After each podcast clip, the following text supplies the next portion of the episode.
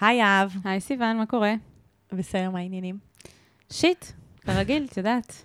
הפרצוף של יהב עצוב, כאילו, וואו. זה אפילו לא משועשעת מהשיט שלה הפעם.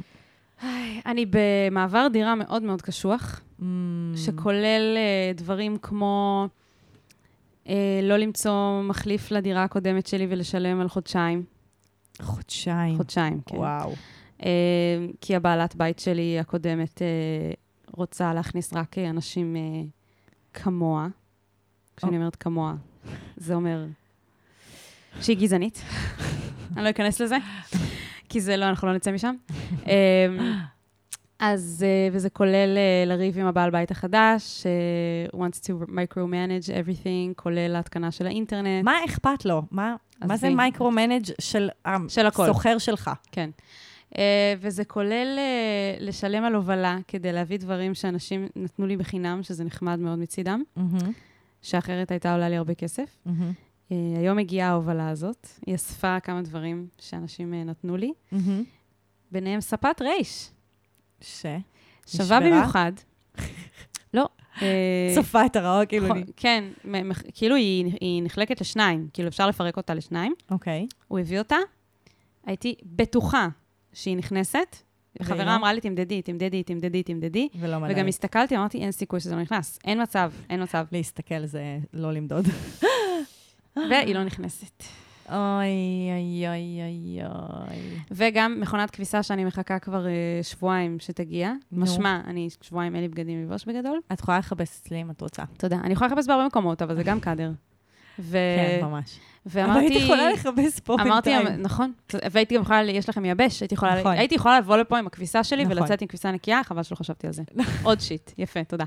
אז יש לי כאילו הרמת כביסה, ואני כזה אומרת, כאילו יאללה, ביום חמישי מגיעה המכונה, זהו. ואז אני קולטת שאני צריכה כאילו, צריך לנקז אותה על זה, יש שם עניין שאני כנראה לא יכולה לעשות לבד. שאת לא יכולה להשתמש בה כרגע. אני צריכה, כן, לחכות שאיזה חבר ממש ממש נחמד יבוא לסדר את זה, אני צריכה להבין מה אני עושה עם הספה. כנראה שאני אשים רק חלק, ואת החלק השני אני פשוט אצטרך לזרוק. כן. מי יקנה או ייקח חצי ספת רש? אף אחד. או שכאילו תמכרי את כולה, ותביא אחת אחרת פשוט. זהו, שאני כל כך כבר מושקעת בכל המעבר. תקשיבי, זה כבר כמה שבועות של... הקטע הכי אירוני פה, זה שלמצוא את הדירה היה הדבר הכי פשוט בכל הסיפור הזה. אני העליתי פוסט, אני מחפשת דירה בתל אביב, בתקציב הזה, חבר שלח לי תוך יום לינק לדירה ביד 2, בתקציב הזה, בדיוק מה שרציתי, מצאתי, באתי אחרי כמה ימים, לקחתי, נגמר. מדהים. ואז התחילו כל הבעיות. כן, זה כאילו נראה לי שלא משנה מה לעבור לגור בתל אביב, זה שיט. או כל מקום, כן? כן, נכון. זה לא באמת כי זה בתל אביב. האמת שכאילו, זה בכלל לא קשור לזה שזה בתל אביב. דווקא החלק הכי קשה בתל אביב זה למצוא את הדירה, וזה היה החלק הקל. נכון. אני מותשת מזה, והיום בבוקר כאילו עמדתי מול הספה הזאת.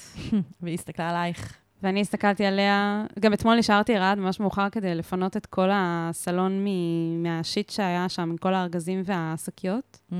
אז מין כזה דחפתי אותם לכל מיני מקומות, כדי שיהיה מקום לספה, וכזה ניקיתי את הרצפה. אמרתי, מחר הספה באה, והמכונת כביסה, וזהו, זה הדברים האחרונים. ומיקרו וכל מיני דברים שאחרים נותנים לי. וכל מיני דברים שצריך לתלות, ואני צריכה שיתלו לי, כי אני פמיניסטית גרועה.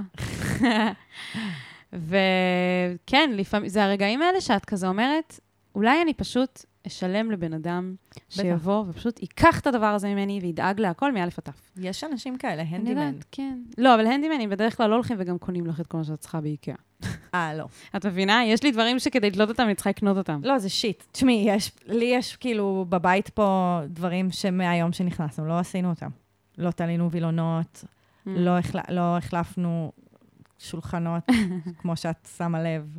כאילו, יש דברים שלא... קשוח. לא, אבל אני חיה בדירה מאוד מאוד קטנה, וכל דבר שהוא לא מסודר, זה אומר שכל הדירה כרגע היא... שאי אפשר לזוז שם. כן, בגדול אי אפשר לזוז.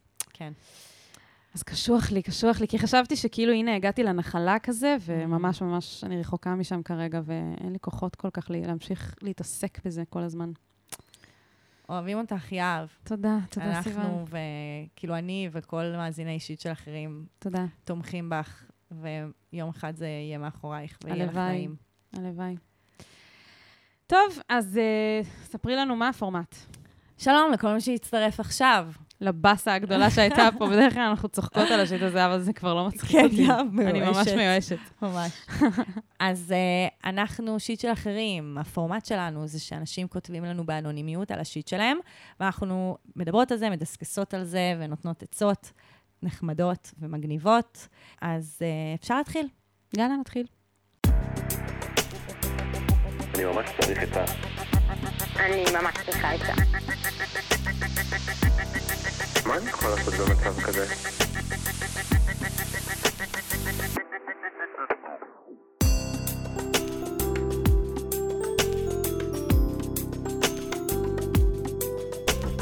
שיט של אחרים. אז הפנייה הראשונה שלנו היא מבלי אנלי, בן 35. אנחנו יכולים לנחש על מה הפנייה הזאת. אז אני עם בת זוג מהממת כבר קרוב לשנה. כיף לנו יחד ויש לנו תקשורת ממש טובה. כולל כניסה ויציאה מריבים מורכבים עם הבנה טובה יותר של עצמנו, לבד וביחד. כרקע כללי חשוב לומר שטוב לנו בסקס בסך הכל, אבל יש מורכבויות. היא מאוד רוצה שאני ארד לה יותר, ובאופן כללי שיותר אעניק לה ואדאג לה לזה שהיא תגמור. מהצד שלי אני יודע שלגמרי יש לי איפה להשתפר בנתינה מינית, אבל מסרב לקחת עליי את כובד האחריות של כל הסיפוק המיני שלה. בתוך הקונטקסט הזה יוצא שמין אנלי היא הפרקטיקה המינית האהובה עליי, אבל היא כרגע לא בעניין. היא לא סוגרת לגמרי את הפתח לזה, אבל כרגע זה לא בא בחשבון. הפחד העיקרי שלה הוא מכאב, כנראה בגלל סטיגמות שיש על זה וחוויה טראומטית שהייתה לה בעבר. בסוגריים, פשוט סקס אנלי שכאב, לא מעבר לזה. אותי החוויה קצת מתסכלת ויוצא שאני נהיה די מעצבן. מזכיר את הנושא בצורה שטותית הרבה פעמים, כאילו לצחוק על זה וכדי ליצור עליו שיח. אבל בתכלס לא אוהב את עצמי ככה. להזכיר את הנושא שוב ושוב בעצם מייצר לחץ עליה, ואני ממש לא רוצה שזה יהיה המצב. אז יופי, אני מודע לעניין, הוא באמת פחות מציג לה בזה, אבל איך לשחרר את התסכול מהמצב? הגעת למקום הנכון. סיון לוטן מתכוננת לפתוח את הפה. בוא נתחיל מזה שהפנייה היא לא על מין אנלי, כן? הופה, הביאה לנו פה בסיבוב. שיהיה כולם ברור שעל אף שקוראים לפנייה בעלי אנלי, הפנייה היא לא על אנלי. אני ראיתי את זה והייתי כזה, יאי, זאת תהיה הזדמנות לדבר על מין אנלי, ואני אסביר איך עושים את זה. לא, זה לא... ואז היא קלטה. אני ממש לא אדבר על מין אנלי היום. באמת? שיט, גם אני חשבתי שאת תדברי. אני רציתי לשמוע תובנות מעניינות. אני חשבתי שאת תרצי. אני אגיד על זה איזה אמירה כללית, אבל כאילו... אין סיבה שאני אסביר לו איך לעשות מין אנלי, כי אנחנו... לא, הוא לא רוצה שתסבירי לו איך לעשות. לא, א', כולם צריכים לדעת איך צריך לעשות, אבל אנחנו נשמור את זה לפנייה, שמישהו יכתוב לנו, אני לא יודע איך לעשות מין אנלי נכון, ואני אסביר לו ממש טוב. מחר בפניות, כאילו, את רואה איזה 5 פניות, איך עושים מין אנלי? כאילו, עניינת אותי, תסבירי. כן. אז, טוב, בוא נתחיל מזה שאהבתי בכלל, כאילו, אהבתי איך שהוא תיאר את הריבים שלהם, זה... כאילו, הוא נתן פה דגש משמעותי, שהוא אמר שהם נכנסים ויוצאים מריבים, עם הבנה יותר טובה של עצמם, לבד וביחד, זה ממש יפה להבין שזה המשמעות של ריב. אוי, לגמרי. המון אנשים לא מבינים שריב הוא באמת רגע של למידה. של הזדמנות. כן, ממש. אני חושב שריב זה איזה משהו מעיק כזה מטלה שצריך לסיים אותה ואז לעבור הלאה. או במקרה יותר גרוע, כן, בדיוק. במקרה יותר גרוע לחשוב שזה איזה משהו גרוע שרבים, שזה עוד קלון על הזוגיות. אנשים כל הזמן שהם באים להתפאר בזוגיות שלהם, אז הם אומרים, אנחנו כמעט לא רבים. אל תתפאר בזה, זה לא אומר כלום על טיב היחסים שלכם. זה אומר יכול להיות שאתם נמנעים כאילו מעימותים, שאתם נמנעים מלדבר על הרצונות שלכם, על החשקים שלכם, כל הכבוד לך, בעלי אנלי, שאתם עושים את זה. כן. אז זה דבר ראשון. דבר שני, באמת, יש כאן מודעות. יש לו מודעות לשיט שהוא עושה, שאני כבר אדבר עליה, על השיט שהוא עושה, על השיט עליו שהוא עושה, ויש לו מודעות לקשר ביניהם, והוא מביא את המורכבות שלה ואת המורכבות שלו, לי קל לענות לו על הפנייה שלו, בזכות זה שיש לו מודעות. כן. זה, אנחנו אוהבות פה מודעות. אפילו יש לו את המודעות שאחרי שהוא אמר חוויה טראומטית שהייתה לה בעבר, אז הוא שם בסוגריים סקס אנלי שכאב לא מעבר לזה, כי הוא הניח שחוויה טראומטית יכולה להתפרש כפגיעה מינית. נכון. כאילו הוא ממש כבר בתוך השיח, הוא בשיח מה שנקרא. נכון. נכון, למרות שהייתי גם, את יודעת, הייתי שמה על זה כוכבית, כי... כן, מה זה לא מעבר לזה? כן, זה גם... בדיוק, מה זה לא מעבר לזה... יכול להיות שזה עדיין חוויה טראומטית. נכון, בדיוק. כאילו, זה קצת מקטין להגיד לא מעבר. זה שזה לא פגיעה מינית, זה לא אומר שזה לא טראומטי. כאילו, זה שאולי זה נעשה בהסכמה ורצון, זה עדיין לא אומר שהיא לא חווה את זה כאיזשהו טראומה שקשה לה, שזה מתרגר אותה, שזה לא נעים לה. אני פשוט רציתי להגיד שהבנתי שגם צריך להגיד את זה, ובאותה נשימה צריך להגיד שכשאני קראתי את זה, היה לי ברור שהסיבה שהוא אומר לא מעבר לזה, זה כי הוא יודע לתרגם את ההנחה של הקורא, או הקוראת, שזה לא מדובר בפגיעה מינית. לגמרי, לגמרי. טוב, אז את רוצה שאני אתחיל לדבר, או כאילו את רוצה להגיד את כמה דברים על הנאלי, או לא יודעת מה? אני דווקא רוצה להגיד פשוט, יאב, יש לך מה להגיד על הנאלי? וואלה, לא, אין לי יותר מדי, אבל יש פה סיפור של לחץ, וכשמישהו אחד מפעיל לחץ, אז הצד השני נסגר, מתכווץ. לגמרי. ומתרחק. לגמרי. מהמטרה, מהיעד, כאילו של הצד האחד. עכשיו, אנחנו מכירים את זה ממערכות יחסים, הרבה פעמים מערכות יחסים זוגיות, אבל בכלל, בכל מיני הקשרים, לא רק בהקשר המיני. אבל לא משנה מה זה, ברגע שצד אחד מנסה לדחוף למשהו שהצד השני מלכתחילה זה מקווץ אותו, אז כל פעולה שרואים, שמנסים להעלות את הנושא, לדחוף את זה, להציף את זה, זה רק יוצר עוד יותר קיבוץ. ואז בעצם יוצא שאנחנו, בעיקר הצד שמנסה לדחוף, הוא מאוד מאוד מתוסכל. כמו שהוא אמר, הוא גם משתמש במילה הזאת, מתוסכל. כי הוא אומר לעצמו, מצד אחד, אני לא רוצה להפסיק, כאילו, לא רוצה להפסיק לנסות להגיע ליעד הזה. מצד שני, כשאני מנסה, אני רק מרחיק עוד יותר. נכון. ואז... כי הוא מנסה בצורה, לא, כאילו, לא אדפטיבית, לא מסתגלת. מה, כאילו... זהו, אז את אומרת, זה עניין של הצורה. לא, יש כאן עוד דברים, אבל, שאני עוד רגע אגיע בהם, אבל, מה זאת אומרת, לעקוץ אותה, זה לא תקשורת. ברור, ברור, אבל אני אומרת, גם אם זה לא היה בעקיצות. לעקוץ אותה, להקנית אותה, לזרוק על זה הערות מצחיקות. ברור, ברור. זוהי לא תקשורת, או שהיא תקשורת אגרסיבית, היא תקשורת של פסיב אגרסיב, היא תקשורת תוקפנית. זה לא מקרב אותה ליעד שלך, למטרה שלך. נכון. זה רק מרחיק אותה. נכון. אני רוצה להתייחס לעניין הזה, רגע לתת מקום, לרגע הזה של התסכול, של אני לא יודע איך לצאת מהלופ הזה, שככל שאני מנסה לדחוף, היא הולכת אחורה. כן, אז תמשיך את זה לדחוף. אז יש עוד לחפש דרכים אחרות, או כאילו לנסות לתקופה מסוימת גם לשחרר מזה, כי הרבה פעמים באופן קצת, מה שנקרא counter-intuitive, לפעמים מה שצריך ברגעים האלה זה דווקא השחרור. כן. ולגשת לזה מחדש בפעם אחרת, כאילו. כן. זה מבאס את הצד הזה, את הצד שלו. כן. כי זה מאוד קשה לשחרר, אבל לפעמים זה מה שדרוש, אז כן. לפחות לתקופה מסוימת, כן הייתי מתחילה בלנסות לשחרר, כי אתם לא הולכים לעשות את זה בשבוע הקרוב. לגמרי. כן. אוקיי, אז אני חושבת שיש פה בעיה הרבה יותר רחבה, משני הצדדים, ואני רוצה שנייה להגיד כמה מילים על הנאלי, שיסבירו איך אני מתייחסת אליו, סבבה? בעיקרון, אין לי שום בעיה עם האקט המיני הזה, כלומר, אין לי שיפוטיות לגביו, הוא לא טוב או רע בעיניי. אני כן רוצה להגיד שהוא מורכב יותר, והוא דורש יותר פתיחות, יותר תקשורת, יותר מרחב בטוח לטעויות, בין בני הזוג, לפדיחות, כאילו לצחוקים, לפלטות, כאילו... זה צריך להיות מרחב שאני יכול להכיל כזה דבר, יותר שמירה על גבולות בין שני הפרטנרים, ויותר הכנה. ובעיקר זה באמת עניין של כאילו איזושהי פריצת גבולות, איזושהי יציאה מהקומפרט זון, איזשהו זה, שיכול להפוך להיות פרקטיקה רגילה לחלוטין בזוגיות, אבל היא מורכבת יותר. כלומר, היא מין שדורש יותר מהכל, כמו שאמרתי. ומאוד חשוב להתייחס לדבר שהוא אמר, זה ש... היא רוצה שהוא יספק לה יותר מין אוראלי. נכון. והוא לא מוכן לתת את זה. לא, זה לא שהוא לא מוכן. פחות הוא מעניין. הוא אמר שהוא לא מוכן לקחת אחריות מלאה על הסיפוק המיני שלה. לא, אבל הוא אומר שזה גם פחות, שהוא פחות בעניין של זה. הוא אומר, היא מאוד רוצה שאני ארד לה יותר. כן. ושאני אעניק לה יותר. כן. והוא יודע שיש לו איפה להשתפר. אז אני רוצה להגיד שיש פה בעצם דינמיקה, שהם שניהם לא כל כך מוכנים ללכת אחד לקראת השנייה, ויש כאן בעצם שני צדדים שמצטברים, כל אחד מצטודד בעמדתו, ושווה שנייה גם לשאול את עצמכם, איפה זה מתבטא בזוגיות עצמה. כלומר, כנראה שיש לזה ביטויים בעוד מרחבים, לא רק במיניות. המיניות היא תמיד איזושהי רפלקציה על כל המערכת יחסים. אז כל אחד מכם מתבצר בעמדתו, וכל אחד ממקום אחר. כלומר, נגיד, היא הסברת את עמדתה, יש לה איזושהי טראומה קודמת, יש לה איזושהי מורכבות עם האקט עצמו.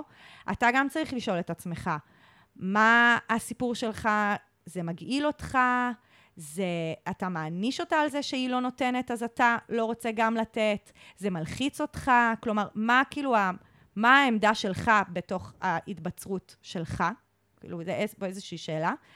ואז אני בעצם אומרת, העבודה שלכם היא קודם כל לראות ולפתח אמפתיה אחד כלפי השני. כי כאילו גם האופן שתיארת את המקום שהיא נמצאת בו, לא היה כזה אמפתי. כאילו, יש לה איזושהי טראומה. לא טראומה מינית, כאילו, יש לה איזה, כאילו, יש לה איזה עניין. כן. אבל זה בסדר, אפשר להתגבר על זה. כאילו, יש שם איזשהו חוסר אמפתיה, וכנראה שגם אצלה יש חלקים כאלה. כלומר, אני לא בדיוק יודעת, אבל גם היא לא מצליחה לגמרי ככה להתחבר למקומות שלך, ולתת מקום לחשק הזה, לאהבה שלך לדבר, כאילו, ואני רוצה להציע, באמת לפגוש אחד את השני. יש לי הצעה לאיזשהו תרגיל שאתם יכולים לעשות, שזה בעצם לעשות איזשהו היפוך תפקידים, שיעזור לכם לפתח אמפתיה. אני אסביר. מה, את בעצם מציעה שהיא תבוא עם... זהו, אבל שנייה. עם סטרפון ו... אז לא, זה כאילו קיצוני, אבל כן. אבל לקחת את זה ברצינות, זה הכי בבדיחה. לא, לא, אבל אז אני אסביר. אז כאילו, דבר ראשון, היא תעניק לך משהו שהוא לא פשוט עבורך, ודורש ממך פתיחות. מה זאת אומרת? תנסה לחשוב על משהו, כאילו, באקט המיני, שמצד אחד שומר על הגבולות שלך. אין כאן איזושהי בקשה שאתה כאילו תפרוץ אותם, אבל מצד שני שהוא מאתגר את הגבולות שלך. שהוא משהו שהוא מסקרן אותך, שלא העזת, שלא זה, שקלאסי זה חדירה כאילו אנלית בעצמו. כלומר, קלאסי זה זה, אבל זה לא חייב להיות חדירה, זה יכול להיות רק מגע בפיית הבת, זה יכול להיות מגע באשכים, זה יכול להיות לדבר על פנטזיות, זה יכול להיות הרבה דברים, כן? זה, אתה צריך לשאול את עצמך, מה הוא עדיין בתוך הגבולות שלך, אבל מאתגר אותך, אוקיי? בעצם מאזור הנוחות. בדיוק. כן. היא תתנסה בעצם בלהיות שם עבורך. כלומר, היא תתנסה כמו שהיא מבקשת ממך. היא תתנסה בעצם לשהות באיזושהי עמדה שהיא לא מרוכזת בעצמה ובעונג שלה, אלא דווקא בעונג שלך. ואתה תתנסה להיפתח ולסמוך עליה. שבעצם אתה מבקש ממנה, כאילו שהיא תיפתח והיא תסמוך עליך. וזה יכול ללמד אתכם הרבה על המקום שכל אחד מכם נמצא בו כרגע. לא אומרת, זה הפתרון היחידי והאולטימטיבי, גם אני חושבת שרק השיחה על הנושא הזה, כאילו, רק לדבר על זה, מבלי ממש לנסות את זה, יכול לפתוח שם איזשהו אפיק. נכון.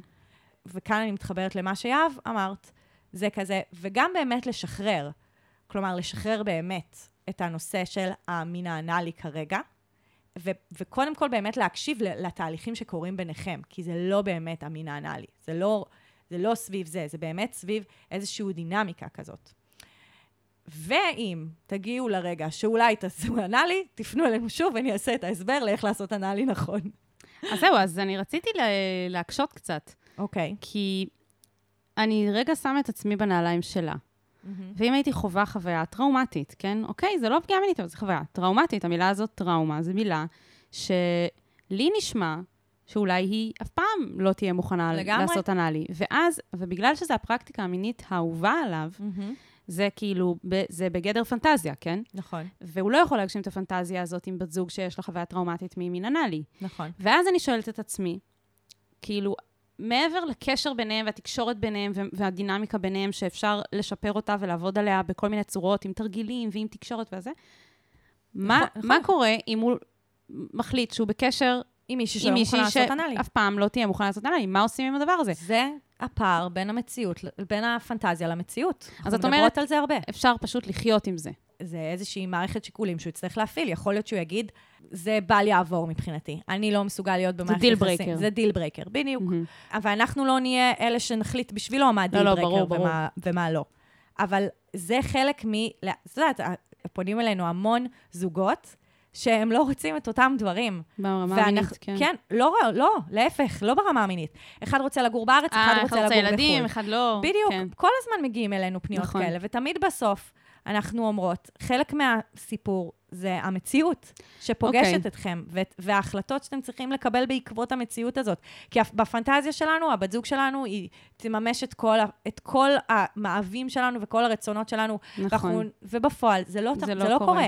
אז זה נגיד מסוג המקרים, אני מעלה את זה כנקודה, אני יודעת שאת תמיד אומרת, יחסים פתוחים, זה רק שהיחסים הם טובים, ולא כשיש איזשהו, זה לא כדי לפתור איזושהי בעיה. כן. אני כן חושבת אני לא הייתי קוראת לזה יחסים פתוחים, הייתי קוראת לזה איזושהי הסכמה על אקטים מיניים, שנגיד, למישהו יש פנטזיה שבמקרה הבת זוג שלה, או בת זוג שלה, או לא יכולה לקיים. לא יקרה.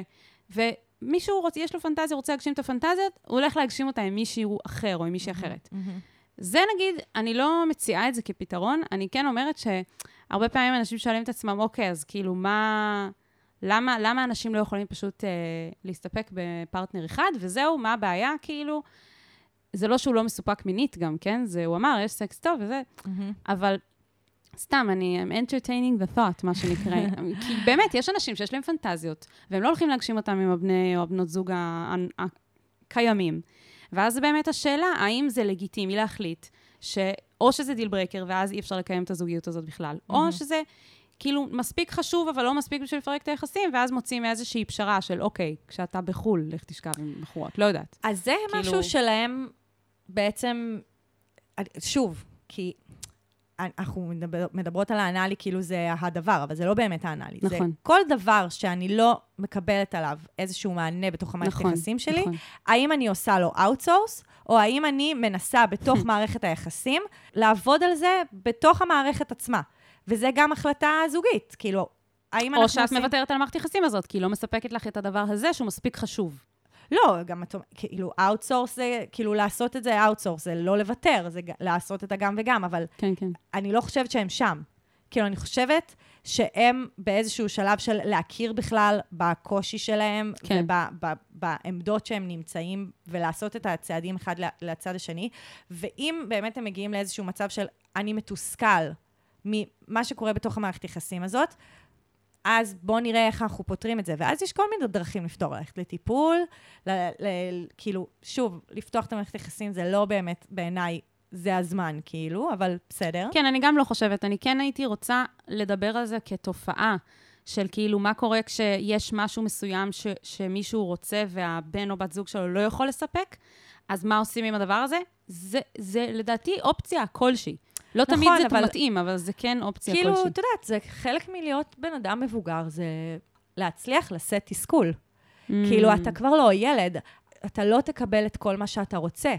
זה חלק מלהתבגר. נכון, ברור, וגם אנחנו כולנו מוותרים על משהו כשאנחנו מערכת יחסים. אף אחד לא, כמו שאמרת, אף בן או בת זוג לא מקיים, מספק עבורנו את הכל. עם זאת, יש את השאלה, כשאת אומרת את היכולת לשאת תסכול, עד כמה הדבר הזה מתסכל אותך?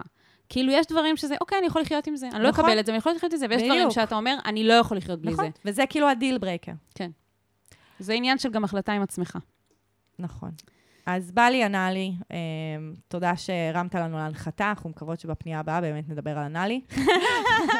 יואו, זה נראה לי מלא אנשים, אז יתאכזבו, אם נקרא לפרק הזה, בא לי אנלי, זה יהיה פרסום כוזב. נכון, זה לא, זה הטעיה, אנחנו לא קליק ביתיות.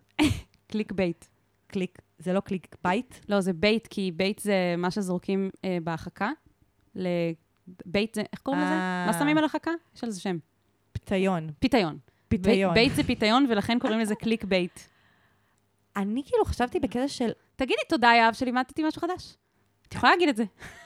אוקיי, אז קליק בייטי. זה אנחנו לא קליק בייטיות. נכון. אוקיי. אז...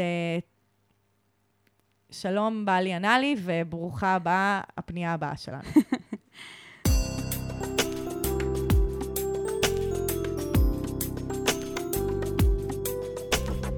שיט של אחרים. אריאנה גרינדי, בת 22. אבא שלי הוא דמות רעילה בחיי. אני גם לא קוראת לו אבא, כבר הרבה שנים, כי לא מרגיש לי מתאים. ההורים שלי ביחד, וכביכול אנחנו כמו משפחה רגילה. מטיילים, עושים ארוחות, הם עוזרים לי הרבה כלכלית, אבל עם זאת הוא בן אדם בעייתי. יש לו פיוז מאוד קצר כלפי אמא שלי, מבחינתו היא אשמה בכל דבר קטן שקורה, וזה מוביל לפחות פעם בכמה ימים לצעקות חסרות פרופורציה, הרבה כעס, מילות גנאי, העלבות. אמא שלי הכי מקסימה בעולם, וקשה לי להיות עדה ליחס הזה כלפיה, לכן מבחינתי יש לי סיבה מוצדקת לא לחבב אותו בלשון המעטה. אני גם חושבת שהיא מרגישה תלויה בו כלכלית. אין לי חשק לפתוח איתו שום שיחה ולהיות איתו אחרי כל הדברים שקורים. וגם כשאני כן מצליחה לשכוח, עדיין לא כיף לי לדבר איתו כי השיחה שטחית ביותר, והוא פשוט לא שם ומרוכז בעצמו. הוא גם לא בן אדם שהייתי מחבבת מבחינת האופי שלו. אני לא יודעת מה המקום שלי להתערב בהכל ומה אני יכולה לעשות. פעם אמרתי לו שיפסיק לצעוק ושזה גורם לי להרגיש רע, והוא התייחס לזה בזלזול, ועם זאת הפסיק רק לכמה ימים. אשמח לעצה. טוב, קודם כל זה נשמע ממש קשוח. להיות עדה ליחס כאילו של אחד ההורים להורי אחר בצורה שהיא מבזה או משפילה, או זה ממש לא נעים ולא כיף, ואף אחד, זה לא מגיע לאף אחד. והלוואי ואת לא היית צריכה להיות חלק מזה, אבל את כן, ואת עדה למשהו שקורה ביניהם, וזה גם פוגם לך ביחסים איתו. כאילו, היא אומרת שהיא לא כל כך... היא אומרת שהיא לא מרגישה שהייתה מחבבת את האופי שלו, גם בלי קשר, אבל בואי נגיד שאם זאת הייתה הבעיה היחידה, היא לא הייתה כותבת לנו. נכון. כאילו, יש פה משהו שגם פוגם ביחסים ביניהם, ואני בעצם תוהה, כאילו, אם מה שיותר מפריע לך זה היחסים שלך איתו, או שמה שיותר מפריע לך, זה היחסים בין אמא ואבא שלך, ושאת חושבת שאמא שלך סובלת מזה, ואת לא יכולה לעשות לגבי זה כלום. אני כן חושבת ששווה לציין כל הכבוד שעזרת אומץ, ואמרת משהו בשלב כלשהו. נכון. זה אומנם לא שינה עולמות, אבל העובדה שהוא כן באיזשהו מקום מגיב לזה, מראה שיש לך השפעה. השאלה היא אם את רוצה להשפיע יותר, או מעדיפה להתרחק כדי לשמור על עצמך. כי זה לא פשוט. כאילו זה יכול... מה שנקרא, to take a toll on your well-being, להכניס את עצמך לתוך הדבר הזה, שזה כאילו כן קשור אליך, כי אתה בת שלהם, ומצד שני, בסוף זה היחסים ביניהם. כן. אז כאילו... לא, זה מאוד קשה, וזה גם נשמע שיש שם דינמיקה, אגב. כן. כי, את יודעת, יש לי גדול בזה שההורים שלי צועקים כל היום אחד על השני, ואחד על השנייה, וזה מעצבן לראות את זה, אבל יש שם יחסי כוח שווים. כזה, שניהם צועקים, איזה מאפן זה. ויש שהיא גם מציגה את זה בצורה הזאת, שכאילו אבא צועק, תוקפני וכו'. כן, ושאימא שלה קורבן. כן, ממש. כן. וגם, אני לא יודעת אם היא קורבן. כאילו, זה נשמע שיש שם איזושהי דינמיקה, ואני חושבת שאת לא רוצה להפוך את אימא שלך לקורבן, לפחות לא, כאילו, כאילו, את רוצה לתת לאימא שלך יותר קרדיט. זה מה שאני אומרת. ואת רוצה בעצם לדבר על זה עם אימא שלך גם. לשתף אותה בתחושות שלך. כן. ולראות איפה היא עומדת ביחס לזה. ולהציע גם כל מיני דברים כדי להתמודד עם זה, כמו להציע להם ללכת לטיפול זוגי, לטיפול משפחתי. אני אדבר על, כאילו, האופציות ברווחה עוד רגע. עוד רגע, כן, גם אני הבאתי איזה המלצה. אבל נראה לי שחשוב באמת לשאול אם אמא שלה בסכנה, כי מהמידע שהיא נותנת פה, אני לא יודעת להגיד. זה יכול להיות שהיא מציגה את זה בצורה יותר מעודנת או פחות מעודנת ממה ש... אני שואלת את עצמי, אם יש פה אישה שנמצאת בסכנה עם גבר אלים, אני לא יודעת, זה רק... את יודעת, הפונה שלנו יודעת להגיד, או כמה את חושבת שהיא צריכה לצאת ממערכת היחסים הזאת. כן. כאילו, היא לא רמזה את זה. נכון. אבל זאת שאלה שאני שומעת את זה בעיקר דווקא כשהיא אמרה על התלות הכלכלית. נכון. שברגע שיש תלות, נכון. אז זה הופך, יש פה איזושהי מידה של סכנה. יש פה יחסי כוח. כן. ברגע שיש מישהו אחד שתלוי בשני, יש פה יחסי כוח, ואז באמת הצד החזק יכול להתאמר. נכון. ואני פשוט לא יודעת עד כמה זה עניין של הרגשה שלה, שהיא נראה לה שהיא בתלות, או שבאמת האישה הזאת בתלות, ולכן היא לא יוצאת ממערכת יחסים שעושה לה לא טוב. כן. היא כאילו מסתכלת כאילו צופה מהצד. זה מעניין, אנחנו קיבלנו כמה פניות על מערכות יחסים...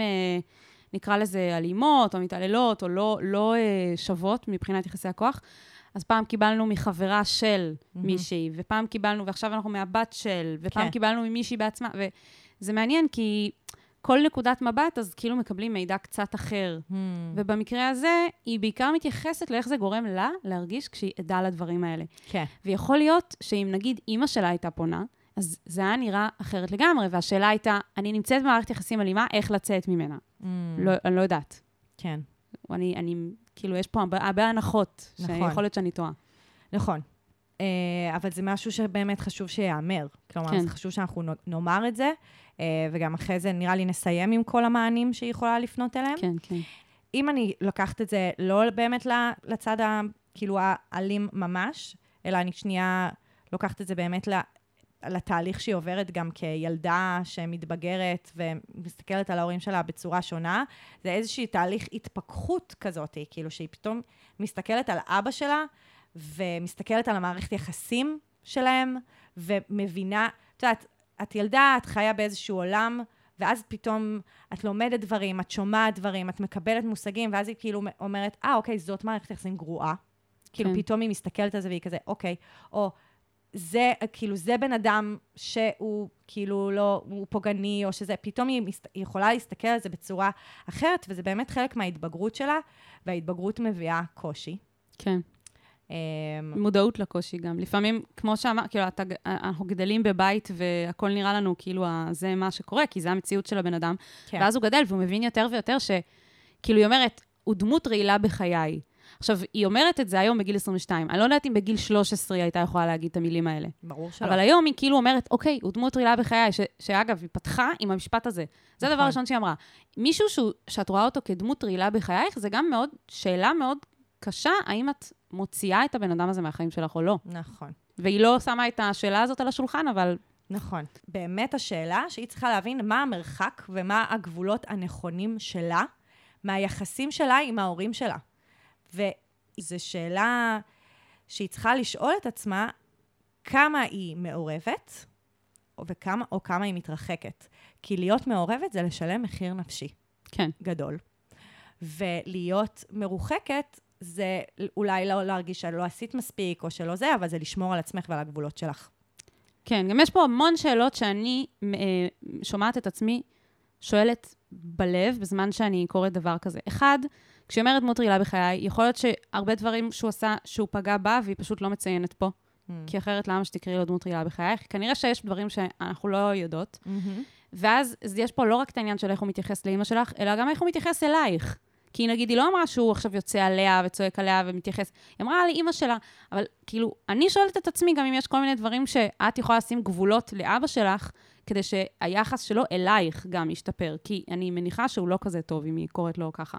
כן. עוד דבר זה, האם את מרגישה אשמה שאת כאילו מפקירה את אמא שלך ליחס כזה מאבא שלך? שזה, שוב, הנחה שלי כשאני קוראת דבר כזה, ואני לא יודעת, אולי זה לא התחושה שלה, ואם זה כן, זה עוד מורכבות, עוד שכבה של מורכבות, על מה שכבר נאמר. והשאלה העיקרית, לדעתי, זה כמו שאמרת, עד כמה מתרחקים מהסיטואציה כדי לשמור על עצמך, ועד כמה מתקרבים. ואני חושבת שהמפתח פה, היא שמצד אחד, נשמע שהיא כן רוצה להיות קרובה לאמא שלה, ואפילו אולי לעזור לה, ומצד שני, היא רוצה להתרחק מאבא שלה. וזה בעיה, כי הם יחידה אחת. ואז את אומרת לעצמך, האם היא בפנטזיה, נגיד, הייתה רוצה שאמא שלה תיפרד ממנו? אבל האם זה בכלל על הפרק? האם לא? האם הוא באמת אלים ברמה שזה משהו שהיא צריכה להתערב ולהגיד, אוקיי, אולי את צריכה להיפרד?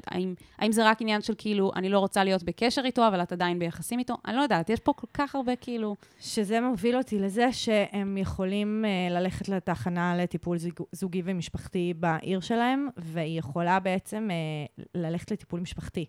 היא יכולה גם בתור הילדה ללכת לטיפול משפחתי, ולהבין לפחות... לבד, כאילו. לבד. ולקבל איזה שהם כלים, לפחות להתחלה, לא בכל תחנה יקבלו את זה, אבל לקבל איזה שהם כלים, להבין איך היא מתמודדת, כי ההתמודדות שלה היא מערכתית, ההתמודדות שלה היא משפחתית. כן. אני גם רוצה להוסיף שבדרך כלל הדיפולט זה שההורים דואגים לילדים, גם אחרי שהם כבר מבוגרים. נכון. וכשיש איזשהו רגע כזה שהילד או הילדה מרגישים שהם צריכים לדאוג לאחד או לשני ההורים, יש פה איזה היפוך כזה של התפקידים, וזה בפני עצמו דבר מאוד מבלבל וקשה להתמודד איתו, ונראה לי שמה שאני קוראת בפנייה הזאת, זה מישהי בגיל 22 מרגישה כאילו יש לה איזושהי מידה של אחריות על אימא שלה. כן. ובהקשר הזה רציתי להגיד שקודם כל נראה לי שאת לא לבד, הרבה פעמים קורים מקרים, זה יכול להיות כל מיני דברים, אחד ההורים חולה, אחד ההורים, לא יודעת, דברים, יש אובדן ואז ההורה השני מתמודד עם האובדן, ויש כל מיני סוגים של דברים שהילד שמתבגר פתאום צריך לתמוך בהורים שלו. וזה גם משהו שאולי אפשר להעלות בטיפול הזה, אם היא תלך אליו.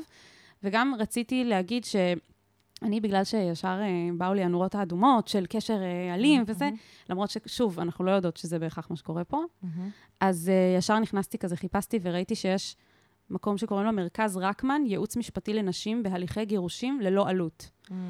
במידה, וזה משהו שהולך לקרות. יכולה לסייע לאמא שלה עם זה, כאילו עם כל העניין הכלכלי. אז גם יש ייעוץ ללא עלות, וגם, בגלל שהיא דיברה על תלות כלכלית, אז יש עמותה שקוראים לה רוח נשית, שהיא מסייעת לנשים, לעצמאות כלכלית, לנשים שיצאו מקשר אלים, אם זה אלים כלכלית, אם זה אלים רגשית, פיזית. שווה כזה לבדוק את הדברים האלה, לדעת שגם המקומות האלה קיימים, והם מאוד מאוד מוכוונים לדברים הספציפיים האלה.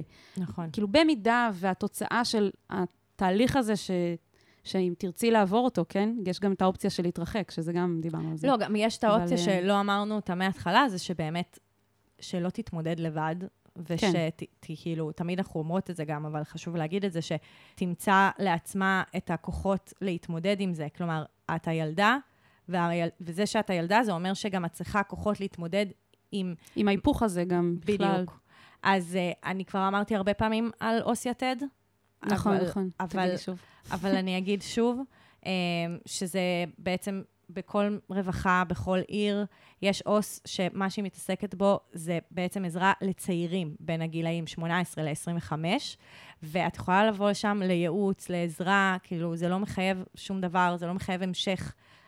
אבל היא יכולה באמת לעזור לך, או לעזור לך להבין מה האופציות שלך, והכי משמעותי זה שזה ללא עלות, כלומר, זה באמת משמעותי בעמדה שאת נמצאת בה, שאת לא יכולה לבקש מהם בהכרח עזרה, כאילו טיפולית, ייעוצית וכו', בגלל המצב המורכב, או טיפול פסיכולוגי דרך הקופה, שזה גם, זה בעלות מוזלת. קופת חולים? כן, דרך קופת חולים, זה עולה כאילו משמעותית יותר זול מכמה שטיפול פרטי עולה. אבל עדיין, אני חושבת שזה יותר מ-150 שקל, משהו כזה. שאז כן, את יכולה לבקש תמיכה אולי מההורים, או שזה, אבל זה עדיין איזשהו גיבוי שאת נותנת לעצמך, איזשהו עטיפה שאת נותנת לעצמך כדי להתמודד עם הדבר הזה, כי את באמת לא צריכה להתמודד עם זה לבד. כן. ממש. טוב, אז בהצלחה. אז יהב. כן, סיון. כשאנשים מקשיבים לנו, הם רוצים לכתוב לנו גם. את רוצה להסביר להם איך? כן. Okay. איפה שאתם מאזינים לפרק הזה, יש בתיאור הפרק לינקים, ויש שם לינק. ספרו לנו על השיט שלכם. מה שנקרא, אל תשכחו לספר לנו על השיט שלכם. יש שם טופס אנונימי שאפשר למלא, זה יגיע אלינו, אנחנו ניתן לכם עצות. אולי, אם ממש תפרגנו לנו מלא, סתם לא. גם אם לא תפרגנו לנו מלא, נעלה על השאלות שלכם. וגם יש פוסט נעוץ בקבוצת הפייסבוק שיט של אחרים, עצות לחיים עצמם. כנסו לקבוצה, תהיו חלק מהכיף, חלק מהמשפחה, ותעקבו על אחרינו באינסטגרם, other people shit, ששם יש ממים וכיף וצחוקים, שם זה רק כיף. נכון. שם אין דיונים, יש רק כיף. נכון. סתם, אתם מוזמנים לנהל דיונים בתגובות, אבל מרגיש לי שזה כאילו... אפשר, מה? באינסטגרם כאילו קוראים מלא דברים. נכון. זה הרבה פחות נוח, אבל זה מה שהדור הצעיר מאיתנו עושה. זה הילדים, הדור של הילדים. ממש. וואי, יצאנו הכי בומריות עכשיו. בסדר. בקרוב נפתח טיק-טוק, ואז לא נהיה בומריות. יאללה, טיק-טוק. טוב, אז אנחנו נשתמע בשבוע הבא? נשתמע. יאללה, ביי. ביי. אני ממש צריך את ה... אני ממש צריכה את ה... מה אני יכולה לעשות במצב כזה?